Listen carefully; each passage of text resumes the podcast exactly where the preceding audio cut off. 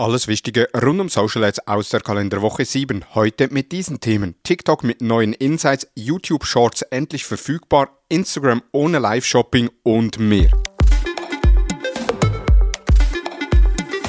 Hallo und herzlich willkommen zu Digital Marketing Upgrade, präsentiert von der Hutter Consult. Mein Name ist Thomas Besmer. Es ist Rosenmontag oder wie wir in der Schweiz sagen, Güdis Mantic und trotzdem gibt's die Social Advertising News. Wir schauen auf die letzte Woche, was ist alles passiert und starten direkt. TikTok mit neuen Insights. Der TikTok Ad Manager hat ein Update erhalten. Neu gibt es zusätzliche Insights zu den bestehenden Kennzahlen und die sind extrem wertvoll für die Optimierung von Inhalten beziehungsweise insbesondere von TikTok Ads. Und hier kurz die fünf neuen Möglichkeiten in der Übersicht. Erstens die Keyframe Analysis Graph. Hier hat man die Möglichkeit, zwei Kennzahlen im Videoverlauf übereinander zu legen und zu schauen, wie sich die Werte verändern. Beispielsweise Weise, wann klickt die Zielgruppe während dem Video. Und das ist eine sehr interessante Kennzahl, denn bis jetzt wissen wir auch von anderen Plattformen, wie beispielsweise von Meta nur, wie lange wurde ein Video angeschaut und wie oft wurde ein Video geklickt oder beziehungsweise ja, wie oft wurde ein Video geklickt, aber nicht wann ist der Klick passiert, also bei welchem Element innerhalb des Werbemittels bzw. innerhalb des Videos ist der Klick passiert. Das ist eine sehr spannende Analyse, wo ich mich sehr freue, hier endlich noch tiefer in die TikTok-Ad-Welt einzutauchen. Dann die zweite Funktion, die Bran das Branchenranking. Das heißt, im Industry Report kann man mittels Filter deine Ads-Werte mit der Branchenbenchmarks vergleichen. Hier gibt man die Branche an, in welcher man sich äh, aktuell befindet, beziehungsweise beziehungsweise für welche man Werbung schaltet und sieht dann verschiedene Kennzahlen, wo man besser oder eben schlechter ist mit Branchenbenchmarks. Also allerdings, und das sehr wichtig, so Benchmarks sind immer Apfel mit Birnen zu vergleichen, denn auch hier gibt es sehr starke Unterschiede, vor allem auch was die Zielsetzungen des Videos anbelangen, denn eine rein Reichweitenkampagne oder ein Video, das eher auf Reichweite optimiert ist, hat sicherlich andere Kennzahlen als ein Video, das auf Conversions optimiert ist. Dann gibt es auch die Trendanalyse, diese zeigt wie die Keyframes zwei Werte, jedoch nicht im Verlauf des Videos, sondern im Kampagnenzeitraum. Das heißt, ich kann über den Zeitraum hinweg zwei Werte miteinander vergleichen. Die vierte Funktion ist die Kommentaranalyse. Diese zeigt spezifische Kommentare zum Video, welches die Zielgruppe angeschaut hat und eben auf Basis des Videos kommentiert hat. Und schlussendlich die Insta-Page, also nichts anderes als die Instant Experience bei Meta, wo sich ja dann innerhalb von TikTok ein Vollbilderlebnis öffnet. Auch hier gibt es neue Metriken bzw.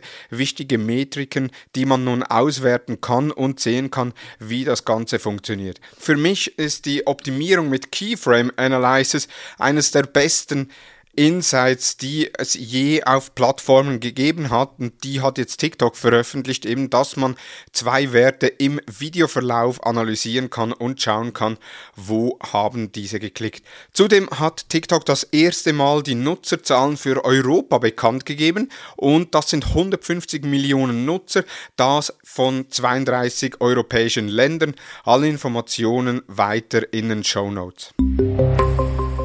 YouTube Shorts Ads nun endlich verfügbar. Rund drei Viertel der US-Internetnutzer schauen am Tag rund 30 Minuten YouTube Shorts Videos.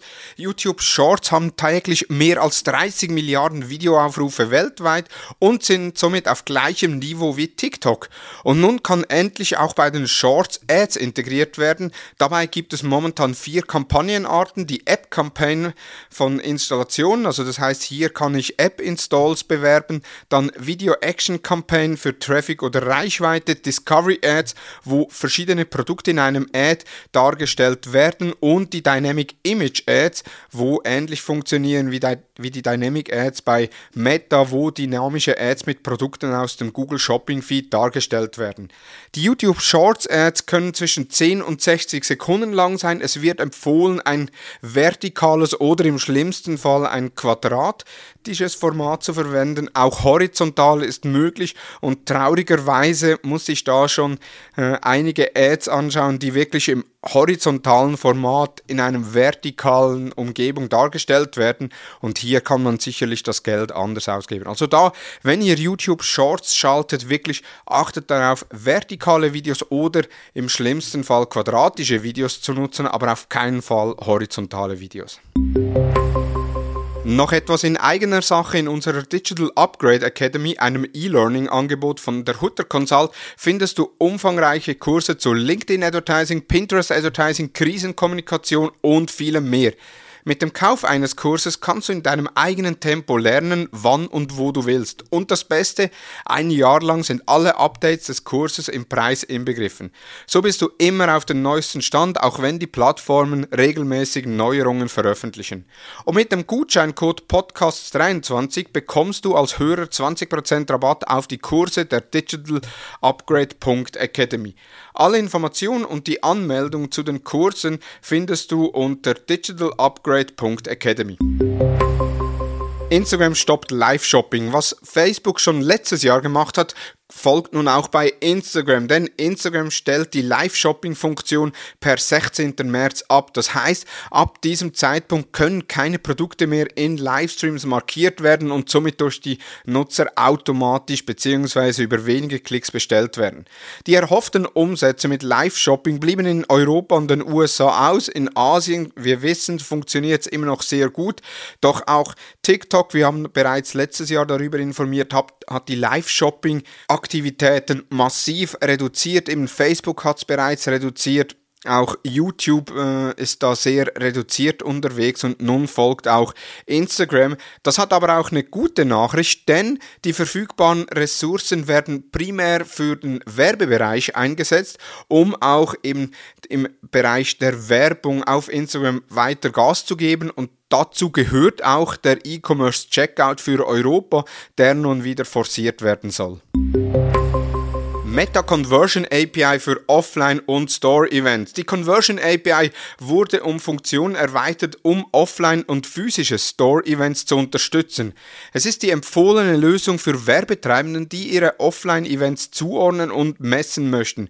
Die Conversion API hat Vorrang vor der Offline Conversion API, da Meta in Zukunft weiter in die Erfassung von Offline- und Ladenereignisse investieren wird. Übermittelte Offline-Ereignisse können für die Messung attribuiert evaluierter Offline-Ereignisse und die Erstellung und Messung benutzerdefinierter Offline-Zielgruppen verwendet werden, jedoch nicht für die Anzeigenoptimierung.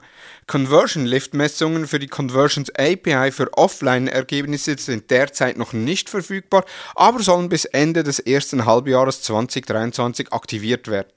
Wer Lift-Messungen für Offline-Events benötigt, kann vorerst die Offline Conversion API verwenden, sollte aber langfristig auf die Standard Conversion API umsteigen. Und auch diese Neuerung zeigt, dass Meta immer mehr auf kleinzeitige Systeme verzichtet und möglichst viel über sogenannte Server-Side-Tracking machen möchte und eben die Conversions API ist ja ein klassisches Server-Side-Tracking-Angebot von Meta.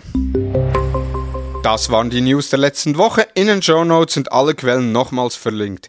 Wir hören uns bereits am Freitag mit einer Ausgabe zum Targeting im Luxussegment mit Ann Steffen aus dem Hutter Consult Team. Bis dahin wünsche ich dir eine erfolgreiche Woche, jetzt einen super Wochenstart. Vielen Dank fürs Zuhören und tschüss.